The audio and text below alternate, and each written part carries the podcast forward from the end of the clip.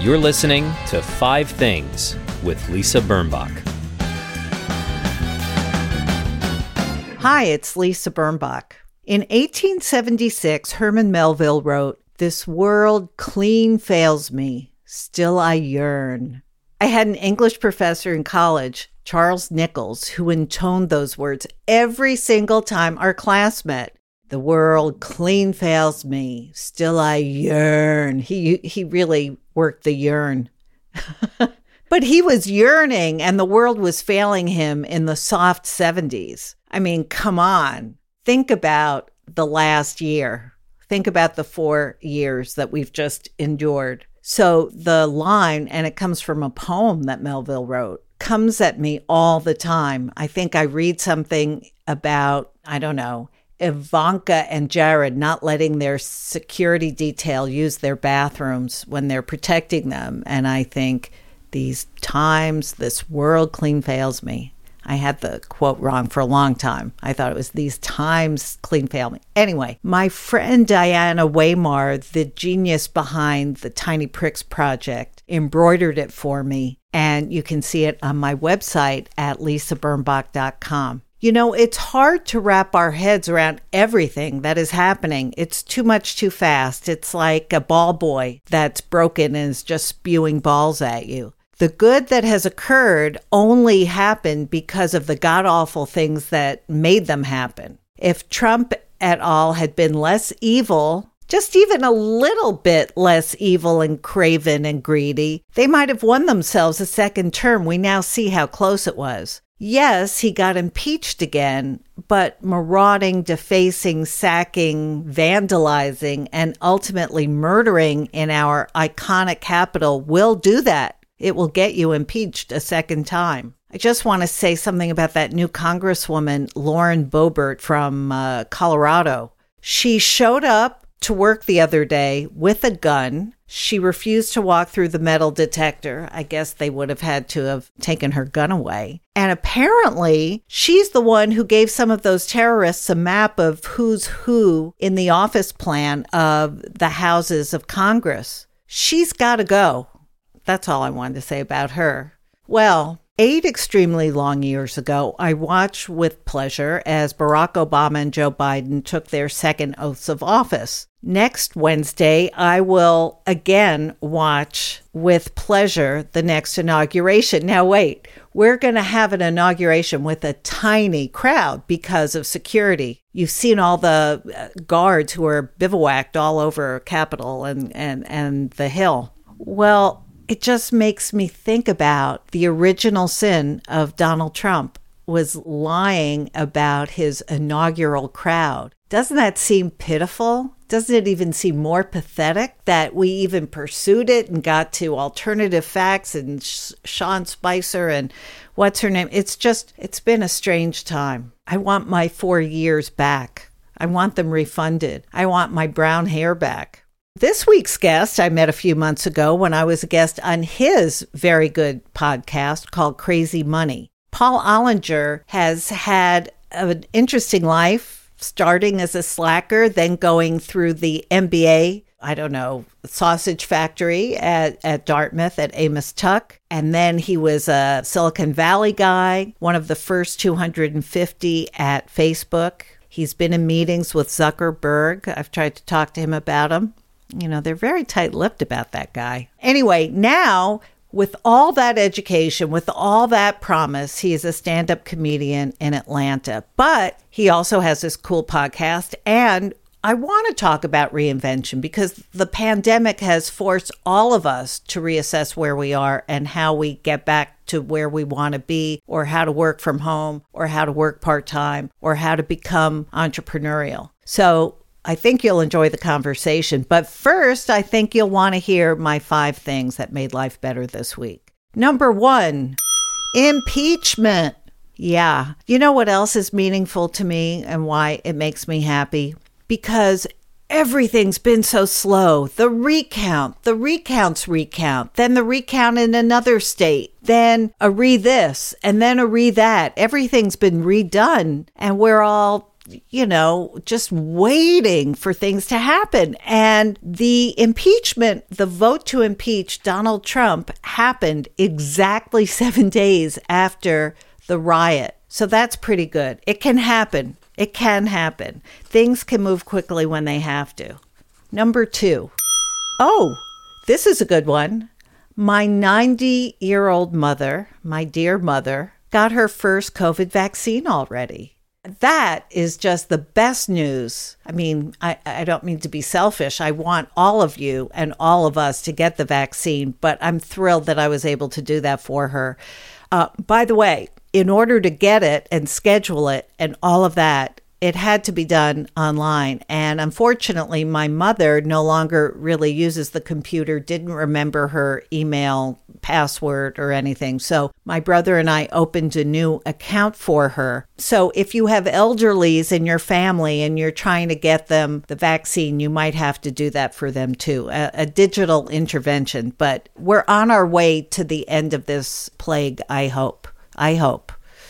Number three, Sheila the puppy seems to like me. I feel like Sally Field. She likes me. She really likes me. And all for just a third of a cup of kibble twice a day. Doesn't take much. Okay, number four is an Instagram account called Drive and Listen. Drive ampersand listen. My digital friend Ellen Angel Schulk recommended it. Now, Ellen, whom I've never met, is the founder of the Five Things That Make Life Better fan page on Facebook. Hint, hint, if any of you want to see that. I'm very grateful for it. This Drive and Listen app is really cool. It has a I don't know how many cities I should have counted, but cities all over the world from Amsterdam to Zurich. And you can watch it's as if you're in a car or motorcycle or in Rome I felt like I was in a Vespa driving around the city. You can listen to street sounds or you can listen to radio in that country. The videos are not current. They're not live. I noticed nobody was wearing a mask. That that sort of helped me understand that. But it's still it's still an adventure. You can spend 20, 30 minutes driving around Barcelona, and I've never been to Barcelona. And I think the fact that there are no masks makes it even dreamier and more like a wonderful vacation. So check that out. And number 5, the game Codenames. Have you all played this? I have a feeling once I've learned about something, it's passe, but my friend Fred Bernstein asked if we played it. I'd never heard of it. You play it on laptops. You need a team, two people. There's a spy catcher and a spy master or something. I forget the titles. But if you remember Hasbro's game, Guess Who? By the process of elimination, you figure out who your rival's person is, if they're holding a basket or if they have brown hair or whatever. Well, this is a little bit like that. It's also not like that. You have to be very smooth, very clever with your hints because you have to gather groups together. I can't explain it in any way that would make it sound good, but we had a one hour play date with wine. I didn't have to go anywhere and I didn't think about anything but the spy game for an hour. I can't wait to do it again. It was really fun. Speaking of fun, Paul Ollinger is here. Don't go away.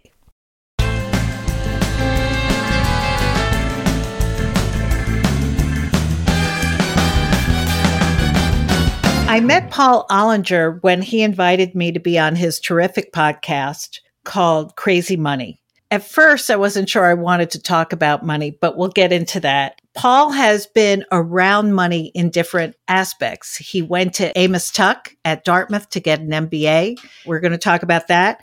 And then he used all that education and all that student debt to become a stand up comic. Wah, wah, wah. And I thought what Paul and I would talk about today is reinvention because you have done that.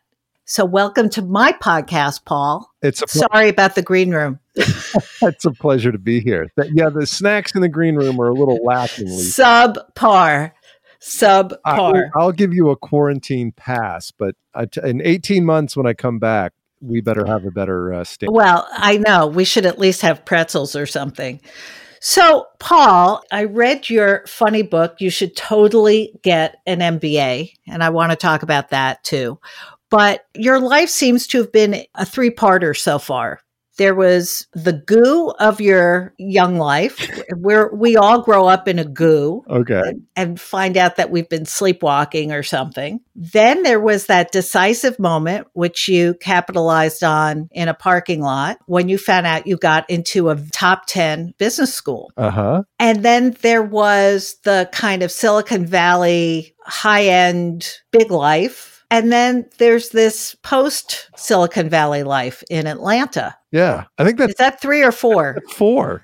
Oh, God. So, okay, wh- when you were building your career or thinking about what you would be as an adult, what were you thinking? I, I think, and it goes all the way back to eighth or ninth grade. I got good grades. I worked hard in school because I grew up in a middle class, slightly upper middle class family, six kids, and my Mm. parents worked really hard. They didn't spend much money. And I witnessed what I believed to be economic stress. And I thought to myself, if I work hard, I'll get into a good college. And if I get into a good college, I can get a job as a bank loan officer. And someday I'll be the regional manager of a bank and I can drive a Buick LeSabre and have Ralph Lauren sheets. That was basically my goal. And I think That's the American dream. exactly right. And this is before Right. Stein Mart and TJ Maxx allowed for middle class people to have to really own Ralph Lauren stuff. exactly. And when you got into Tuck, which you didn't think you would do, you would finesse, did you think, okay, this is it. Now my life is going to be win, win, win. I can buy, I can buy Ralph Lauren retail. Well, as you know, that every time you reach some achievement, it really is just the beginning of a new phase of of work where you have to prove yourself. And yes, I when I got into business school and got into a very good one, I was very proud to go to Tuck. When I got in, I was like, "Oh, but this is just the beginning of this next journey." And then you have to go there and work hard there. And then and then when you graduate, you have to prove yourself to employers. And so, but when I got there, I did have this for the first time in my life. I looked at my resume and I was like, "I can determine where I go from here. I can decide which path to follow." And I might as well choose the one that I think is the most exciting as opposed to taking the safe path. And that's what getting into a school like Tuck did for me is it opened my mind a little bit to its to its potential. I guess it both it validates you because that golden ticket says we believe in you. We think you can survive here and thrive here. And it gives you a new cohort who are also thinking these thoughts and thinking big thoughts and being ambitious. A phenomenal cohort. And that really the the quality of my classmates and their expectations of what they wanted out of their careers and how hard they were going to work to get to the top levels of Wall Street and corporate America was it wasn't just that they were great people and that together we would get there. It was like, oh, they're great people and they got here because they worked hard and they were planning to continue to work hard to get to that next level, which is the financial golden fleece. It doesn't happen when you get to business school. All you get when you get to business school financially is is debt until Right. until you can monetize that, or unless you have a rich uh, uncle or parents to help pay for it. So you're at business school and you're hosting these um, sketch nights or comedy nights or open mic things, and everybody says, "God, Paul, you're so funny," and you think, you know what? I really like this. It was the fir- I'd been in plays in high school, but I had never told jokes in front of an audience before, and I just made fun of my classmates in the same manner that I would have made fun of my brothers and sisters, of whom I have uh, five brothers and You have sisters. so, you have so many. Yeah, I've got Yeah. a big Catholic family, six kids. It was just ball busting like you do at the dinner table. And, you know, people thought it was hilarious. And for the first time in my life, for the first time in my life, I'm not that Southern. For the first time in your laugh. I'm in my laugh.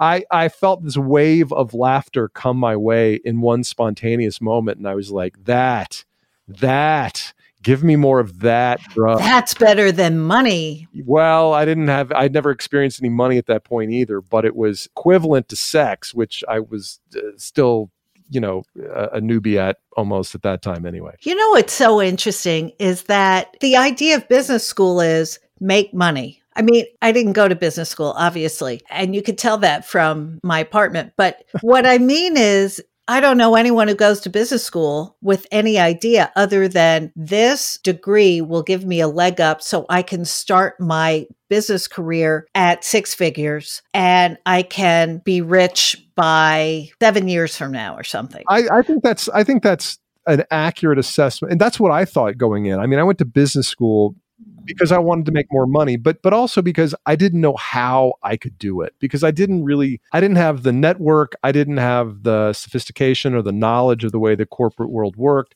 So I felt like going back to business school was a path for me to figure out a lot of those things before I committed to the next job that I was going to take. And and it really became more of when I got there, I was like, okay, well, among all these smart people who are ambitious and want to make money, what's unique about me? So it was more of a personal journey than I expected it to be. And I, I certainly didn't expect to want to come out of there wanting to be a comedian because that would be the worst return on investment anybody had ever thought of in the world. Yes, yes. Because sometimes you get a drink at an open mic and sometimes you don't. now, so you went out to Yahoo and to Facebook does Zuckerberg have a sense of humor, by the way? Well, are you allowed to say? I, I, I think that I've been gone for almost 10 years from Facebook. So the um, what is it when you commit a crime and the uh, you get 7 years before you before you can talk statute of limitations. Okay. Well, I think in 10 years, I can, uh, 10 years later, I can say, so I made Mark Zuckerberg laugh in, in, uh, and I don't know him well. I don't claim to know him, but in my orientation, and this is back when he attended all the new employee orientations, I, I mean, I made him laugh with a math joke. He said, well, the average age or the, the, the mean age of a Facebook user is X and the median age is Y. And I said, well, what's the mode? And he goes, the mode. There's my there's my big Mark Zuckerberg story for you. I don't even know what that means, but I think it's hilarious. Um, what color hoodie was he wearing that day? Do you remember? Probably black or blue, but he was yeah. he definitely wore the hoodie and he you know he walked around and uh, he was Mark Zuckerberg. Yeah, you know what's funny? Maybe three years ago, we would have talked about your past at Facebook, and you wouldn't have mentioned that because of the statute. And I would have thought, oh, that's so cool. You worked at Facebook. Now I think of Facebook as kind of an evil empire. um, isn't that funny? And so now I think, oh, you worked at Facebook. Well, good. Having, having seen the social dilemma, uh, which I'm sure you've seen. It's just about how big and unwieldy the universe is that he and others created, and even you did. I don't think that anybody anticipated when, even when I was working there 10 years ago, how big this thing and how influential it would be in global politics and opinion and all that. In fact, I was on the ad sales team there. And when we were selling ads in 2009, 2010, the company wouldn't allow some of the targeting, some of the most basic fundamental user targeting, meaning using their age, mm-hmm. their gender, or their location or alma mater to target ads they wouldn't do it back then because they said it would be a violation of privacy. Well, oh, well, hello. So the policies have changed significantly since then. And 85% of those policy changes are, were, were safe and prudent. And the others beyond that, I, I, I don't really have enough insight to comment. And they don't use italics. You can't use italics, which is was the beginning of my disenchantment with Facebook. But okay, so you so did you? No, it's a problem for somebody who believes in nuance and sarcasm, italics are, are necessary. What? How do you prioritize uh, bold font versus italics? I, I, I just it's it's kind of vulgar.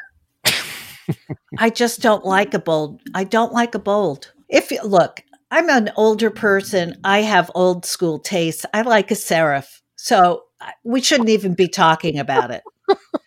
But the fact that there is no italic, I, I, I, uh, very disturbing. But it's not your problem. All, we have other th- your, your, we have other things to talk about. The next podcast can be all about fonts with Lisa Birnbach. I think, by the way, I think there is such a thing in the world of gazillion podcasts. Surely there is. Surely there is. And surely it has a sponsor. Um, I like this one. Okay, so you do you were living in California, right? When you worked at these two giant companies? Well, they were they were they were separated by a two year stint doing stand up comedy. I, I, came out of business school and I wanted to work in the TV or film business because I wanted to be discovered in a marketing meeting and put in front of the camera. But oh, right, but then the funny guy, yeah, the funny guy, right? But then nobody would hire me, and I didn't get any traction in that field. So I thought, and this is in 1997, I thought, well, this internet thing is new. Maybe I should be looking for jobs in that industry. Brilliant. And I found one for a music website called Launch.com, and I sold ads there for uh, four years. And then the dot com bubble exploded, and um, the company, we'd gone public, and then we laid off, I don't know, 80% of the company. And then Yahoo bought us at the bottom of the dot com bubble, and then we all went to work for Yahoo. And then we enjoyed the resurgence of Yahoo under the leadership of Terry Semel for four years. Mm-hmm. And I paid off my student loans and I thought, I'm still single. I have a net worth now. Mm-hmm. I will go and do comedy and I will achieve fame in a very short period of time and so I went and I started doing comedy out in California, hosting at the Improvs in Orange County every weekend for two years, and it was great. But after a certain point, I was like, "This isn't going as quickly as I thought I as, as I thought it would." Mm-hmm. And then I got engaged, and I needed a job. And a friend of mine I had worked with at Yahoo called me and said, "Do you have any interest in working at this small social media company called Facebook?" Wow! And that's how I. And it was about 250 employees at the time, and that's how that's how I got hooked up with Facebook. Wow, Paul. Okay, was the friend from Yahoo who went to Facebook who offered you that job, was that person a business school friend? No, he was a Yahoo friend. Working at Yahoo was a fantastic time. A lot of great people worked there, and he was a friend from Yahoo. So you really didn't have to get that MBA. No, I'm kidding. well, I mean, I could have done the, the the media sales, the digital media sales world does not require an MBA. Uh, so on some level, no, I, I I I didn't necessarily have to have it to enjoy the career I did. But it's nice to have it's nice to have. It really is a credential that people respect it gave me a lot of commonality with the people that I was calling on, the marketers that I was calling on. Many of them, if not most of them, had MBAs. It sort of was a, a distinguishing. It's a calling card. Yeah, it was a nice thing to have. It was a nice, right, a nice hundred and fifty thousand dollar thing to have. But I'm all for education. I'm all for if you can stay in school. I'm all for it. I think uh, I would give anything to be in school now. I would love it. Imagine. I mean, when you're an adult, you think not Zoom school, but you think how fantastic it would be to just read stuff and expand your mind and have a great teacher leading you along. That's what I'm doing. That's that that's how I feel about the podcast. I read 50 books last year. Many of them are boring philosophy books that I find to be fascinating at 51 years old, and I never would have read a page of when I was 18 to 22 when when somebody else was paying tuition for me to go to college. Right, exactly. The podcast. Okay, so flash forward, why did you move to Atlanta and how did you reinvent yourself? So, after almost four years at Facebook, they asked me to move up to headquarters, and it was a very flattering offer but I was I was burned out and I'd moved around. I'd lived in five different places since business school and I mm. yearning to put down some roots. And my mother was sick back here in the southeast. My wife was on bed rest with our second child who showed up 8 weeks early. Ooh. and who turned 10 on Thursday. Oh, man. So there's a lot going on. And I just decided if I was going to go anywhere, I was going to move home. Terrible career move, great life move, great family move. And we've been back here for almost a decade now. Well, that's the thing. It's life, it's work life balance, right? And that's a really difficult thing to strike these days. And in my weak moments when I think back, gosh, if I would have moved to Palo Alto, you know how much more money I would have. Well, maybe I would. Maybe I wouldn't have my health. Maybe my marriage wouldn't be as strong. Mm-hmm. And so I can only I can only look at the things that are going really really well in my life. And I was treated very fair by Facebook. So So I have to ask a very bad taste question. Go for it. I hate myself for asking this, but did you get stock, uh, a lot of stock when you uh, worked there? I did. Or, yeah. Oh, yeah. Back then, everybody, every new employee got, and, and probably still, although I don't know what the details are, uh, everybody got a, a, a, an amount of stock options or restricted stock. And when you join a company and it's worth, I don't know, call it $2 billion, and then it's eventually worth $500 billion. Yeah. Even if you didn't get a giant pot of stock, your stock is worth many multiples of, of what it was when you first got there. So if you're prudent with it, you uh, you can goof off and do comedy and do podcasts. And that's fantastic. Okay, the podcast. Wait, which should we talk about first? The podcast or the book? The podcast is really what I'm all about now. The book was okay. really fun and I enjoyed writing it and I'm proud of it. And anybody that's going to is considering business school or has a nephew or a son or a daughter or a niece that is considering business school, I recommend an enjoyable, lighthearted read with actual real data and insights into the top business schools. You know, I wrote a college guidebook which had, I thought, very important data too, like coolest dorm, right. attitudes toward sex, and uh, where to get the best pizza, and so on. And you've done a lot of those same things big city versus small town, proximity to Cinnabons, you know, things that people need to know. Well, as I told you uh, b- over email, after I revisited the the official Preppy Handbook for for our interview on uh, my podcast, I realized that, and I hadn't read, I hadn't looked at it in I don't know twenty five or thirty years, and I realized that I was channeling the kind of writing that you were doing in your books. So I was unintentionally aping you. I may have even plagiarized you stylistically. So. Oh, so many have.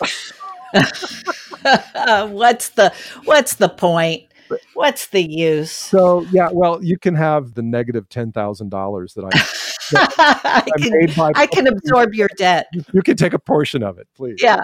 So the podcast is fabulous. I mean, it's a really interesting concept. I I loved your podcast. First of all, you're the most prepared host. You're fantastic interviewer but also it's you're looking at money which is of course all anybody is really worried about from so many different points of view and it's hard work to get all those points of view. Uh, i really care about this topic and i arrived at it when i moved back to atlanta shortly thereafter i quit facebook and i didn't have a plan and i was just like ah, screw it, I've got enough money. Meaning will find me. And three months later, I found myself shoving Cheetos into my bored face on my couch, wondering what I should do with my life and, and how to channel the energy of my very bored and dangerous brain. And I realized that just having money isn't the whole deal. It's not, I mean, it's a great place to start, but really a life without meaningful work is not a very rewarding life and that was the first time it really ever even dawned on me to think about that kind of stuff. And then i start i dove into as much reading as i could and i've written a whole lot about the topic. And and and a few years ago my buddy mike carano said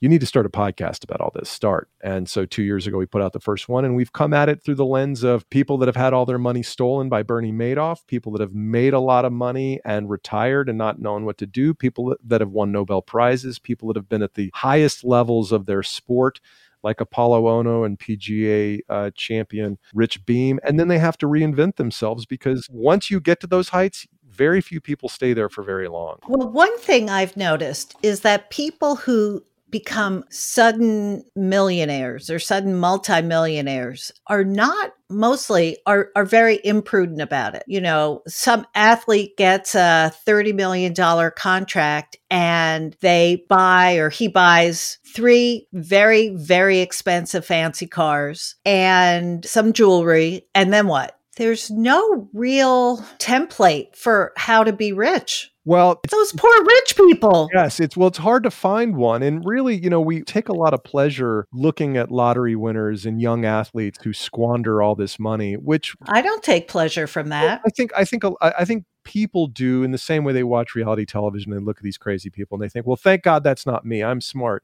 But I think all of us, or, or, a lot of us educated people who are doctors or lawyers or whatever, that we're actually living a slow motion lottery. And we don't realize that we've all built these same kind of constraints on our own life. And you look at the guy who's 52 years old and he's a partner in an investment bank or at a law firm and he's working 70 hours a week and he hates his life, but he can't break out of it because he's got an ex wife and he's got a lake house and he's got all these trappings that limit his freedom. And we don't think about those things when we're 32 years old and, you know, setting our course for our. And buying the stuff that becomes kind of your prison. That's exactly right. So whether or not it's sort of the flash in the pan person that gets that big NFL contract or the person that wins the lottery, I think there's lessons to take away for all of us, where, no matter where we sit on the on the economic spectrum, no matter how old we are, to really think about what role do we want money to play in our lives and and how do I use money to help me be as happy as I can be because rich and happy are not synonyms. Right, they're not. And from all those happiness studies, I mean, I am so old. I remember when you couldn't study happiness and now you can major in it.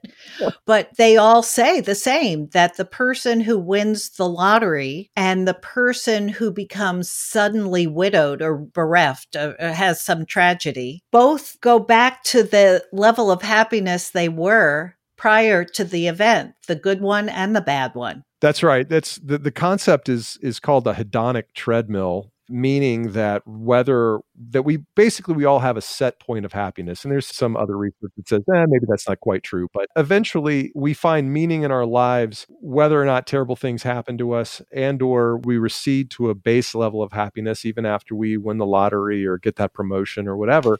And that if you really want to be happy, you should try to develop an awareness of the things that you have in your life that are good and not put too much value on, as Fitzgerald would call it, your radiantly imagined future with flowers and gold and girls and stars. Like they sound great and they are in the short run, but they don't pay off in the long run. That Fitzgerald could write, couldn't he? You know, I was a big Fitzgerald uh, I consumed as much Fitzgerald as I could in college. And it wasn't until, you know, 25, 30 years later, I was like, oh, this is what he was talking about. Yeah. Oh, I just I just had like a kind of a stroke when you quoted him because he says it in so few words, but yet it's so evocative. You don't need it all. It's true. It's true. And the other thing, Paul, is our lives, as you've exemplified, change over time. And the one long stretch of career and family may change into six jobs, into seven homes, into who knows what. Well, you might be Zoom schooling for three years. You know, nobody knows. The uncertainty that has been introduced in our life in the past year is a great demonstration of why it's important to really understand what you want out of life. And, yeah. And to be grateful for all the things that you have because you don't know how long they're going to stick around. And I think there's a lot of people that are really hurting right now. So I don't want to make light of it. But I am so much more grateful for the 80% of things we get to do today than I was for the 100% of things we got to do a year ago and it's because these things were taken away from us that you realize yeah. how valuable they are. My son's fall baseball season and and fortunately here in atlanta we did get to have a fall baseball season but we enjoyed every single game in a way that we never would have enjoyed the spring season. It wasn't right. taken away that we realized man this is this is really what it's all about. I miss it. Yeah yeah absolutely Absolutely. It's been, I mean, when the history of this shocking period of time, both the pandemic and the dystopia that we've been living through, when it's over and far enough in our rearview mirror that we can wax philosophic about it, I think there will be a lot of gratitude because if we are fortunate enough to be able to survive without getting COVID, without losing our dear ones, you know, what else matters? Well, the more I read, and I've done 96 episodes of the podcast now, so mm-hmm. call that, I don't know, 80 books or something like that, or at least 80 plus themes of things that we've talked about at length. One of the consistent themes that keeps coming up is gratitude. And the mm-hmm. gratitude is is really one of the only ways that you can sustainably maintain happiness that that that you know putting your hopes in things beyond that are generally foolish. I was going to make a joke and say that and the bergdorf shoe sale but i'm not going there. Well, i'm not going to go there well, because that's just cheap. Yeah no but you know there is short-term happiness at the bergdorf shoe sale on several levels which you know the beauty of that pair of shoes the understanding that you got a great deal uh, but there's a reason why so many people have 80 to 400 pairs of shoes in their closet. It's because they don't sustain that level of energy you get on that day.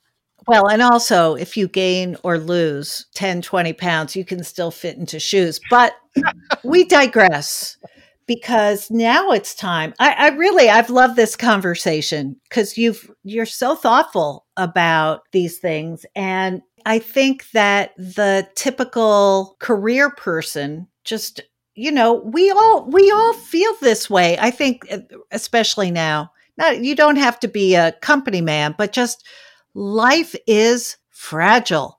It's precious. we go about our daily stuff and we don't think about the big picture a lot because we're just grateful to have a job and we have tasks and we have obligations and we have family and we have so on.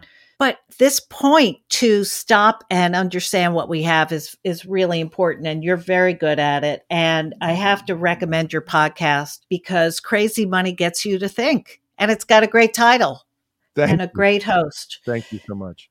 Paul Ollinger, you made up a very good list of your five things and you sent it to me twice. And I would love you to share it with our guests. So, I mean, our listeners. So, number one, My life fitness treadmill.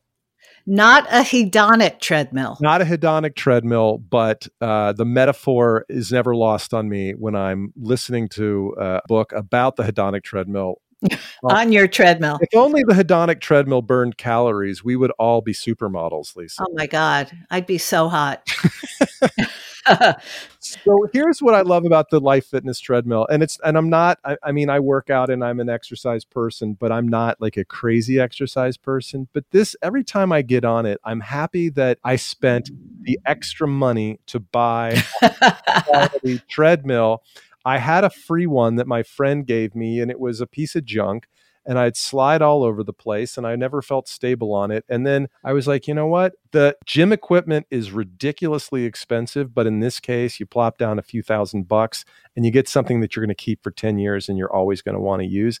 And during COVID, and and I, I need to discuss my privilege here. I live in Atlanta where we have square footage coming out of our ears. We have the opportunity to have space to exercise in our homes. And I'm also grateful for that, especially during the quarantine. Yeah, absolutely. I think that's a good point in terms of spending the money. Uh, should I spend the extra $2,000? Well, if you feel secure on the machine and you enjoy the machine, that's the whole point. It's not to tell people you have it, it's to use it. Right. And I don't believe me. I'm I've inherited a, a large degree of my father's frugality. Uh, so I don't spend money just to spend it, but I I, I feel satisfied. Uh, I feel I feel proud, I guess, on some level. Is that the right word? When Might be. when I spend a little bit extra money and I feel like it was worth it. Yeah, yeah, I understand that. Number two. 5 a.m. Okay, 5 a.m. Somebody who's seen 5 a.m., I guess, What- regularly. So 5 a.m. is my happy time, and it and my 26 year old self would would howl laughing at that statement. But between 5 a.m. and 6:40 a.m. when I wake up my children is the most peaceful and productive time of my day. It's me and coffee and ideas, and I get a lot done, and I feel like I'm in the flow. Uh, Oh, wow. that time of the morning. Even if I'm just doing research or reading the news, I feel like I'm where I am supposed to be doing what I'm supposed to be doing. Oh, that's a great feeling. Isn't it? Oh, yes. Yes, I find that elusive but magical. It's not it's not like, oh, this is what I was put on the earth to do. Al- I was put on the earth to drink coffee and read news there are worse purposes or, or reasons for being. Yeah. and then tweet all day. That is not why I was put on the earth. Thank you for reminding me. Yeah. Yeah, note to self stop tweeting. Number three, Brooklyn Brewery's special effects hoppy amber. That is the longest name for a beer I have ever seen. Well, you know these microbreweries love to out clever each other. Yes, they do. but uh, so I'm I'm not sure when this is going to air, but I'm currently uh, 12 days into dry January, as I'm sure. Big mistake. It's such a big mistake. I did it last year. Not January, February. Yes, February is the time. January is bad. Well, I've Dry January when Donald Trump is still in the White House is not a good idea. If you had asked me, I would have told you. I don't know that February is going to be any better than January. I got to. Well, it's just shorter. It's shorter. That is true. Three extra days. But Yeah. here's the thing: so many, so many brewers think that the only reason you would choose to drink their non-alcoholic beer is because it doesn't have alcohol. But the Brooklyn Brewery Special Effects Hoppy Amber actually they've put enough thought not only into making a beer that has uh, structure and body and mouthfeel and all those things and real taste, but the packaging of the beer is done with the same thoughtfulness that they would do for any one of their special varieties. And I'm not a huge microbrew nerd, but I just think they've done a really great job in the design and the in the production of this product. Uh, and it's 10 times better. And I don't want to diss any other brands, but it's 10 times better than the best selling non alcoholic beers. Wow. Okay, this is uh, almost a, a challenge. Everybody, try this and see what you think and let us know. Number four, I am familiar with. King's Hawaiian buns. Yeah, they are great, aren't they? So, lest you think I'm on a health kick because of my uh, get up early, drink non alcoholic beer, and walk on a treadmill. And it is a walk, by the way, it's not a run. Okay. Uh, King, so, you say King's Hawaiian buns are the softest, sweetest, most irresistible thing ever to come out of Torrance, California. yeah. Yeah, they. I thought they were from Hawaii. Well, I, I think originally, but the, the, the there is actually, and I was just looking up what the I used to drive by the their plant in Torrance on my way down to see my Toyota and my Saatchi and Saatchi clients when I worked at Facebook. So I remember seeing it that they've actually got a, a uh, bakery here in suburban Atlanta also. But wait, aren't they in some kind of trouble? Are they getting sued for something? Oh, I don't know. Should we Google it? Well, I think are they getting sued because they are not from Hawaii and they are perpetuating a lie? Hawaii is a lie? They're telling lies. Are they telling lies? I don't know. Well, you know what? Oh, wait, here you go. King's man sues King's Hawaiian for not making sweet rolls in Hawaii. What? And this guy This is a scandal. He's not and he's from New York. Oh, the worst people. Oh, wait a second. Have you ever lived in New York, by the way, Paul? I lived in Manhattan for four years total over two different spurts. Wow. So you know, nobody here tells a lie like, I'm in Hawaii making buns. No, I'm not. I'm on West End Avenue eating buns. Nobody. Okay, but they're still good. I'm sorry that I brought this to an ugly place because you are entitled to love them. I love them. I love how they come in little packets of four or big packets. And when I bought a big box or you know, container of them, when one Thanksgiving, when my family rented a house in Napa County Valley Mountain, um, Redwood, um, when we did that, they were gone in about an hour. You can eat them by the fistful. Yeah, eat them by the fistful. That would be a great tagline for them. I'm giving, Except now they probably need a defense attorney instead of a marketing budget. Sounds like a specious suit if there ever was one. Yeah, not in Hawaii. Yeah, I'm sorry. I, I'm sorry. I apologize. I've I've oh, such I've really put a kind of a downer. You know, and it wasn't my fault. It was my producer who said they're being sued. So so like that's a victory. Here's the thing. I never thought they were from Hawaii in the first place. Oh, you never did? No. Well, I I mean, I thought they were Hawaiian style, but you know. Is that is that Hawaiian to make your bread sweet? I don't know. I don't I Oh, it's it's there's so many things to Google and so little time. no one's ever said that before. Um, and number five. Number five is Running Down a Dream, which is the four hour Tom Petty documentary directed by Peter Bogdanovich. Wait, time out. It's four hours? It's four hours long. And it's like Shoah. It's it's not as it's it's a little bit more uplifting. I mean, you know, it's four hours long and you wish it was eight. And I'm telling you, if you're a fan of Tom Petty or classic rock or just good music, this is a, an amazing story of where this guy came from, how he put the band together, and then the depth and breadth of the catalog that Tom Petty has will blow you away. I've watched it five times during quarantine. Wow. I will watch it. As a matter of fact, last week we watched the Bee Gees documentary. Have you seen that yet? Also great. Yeah. Also great.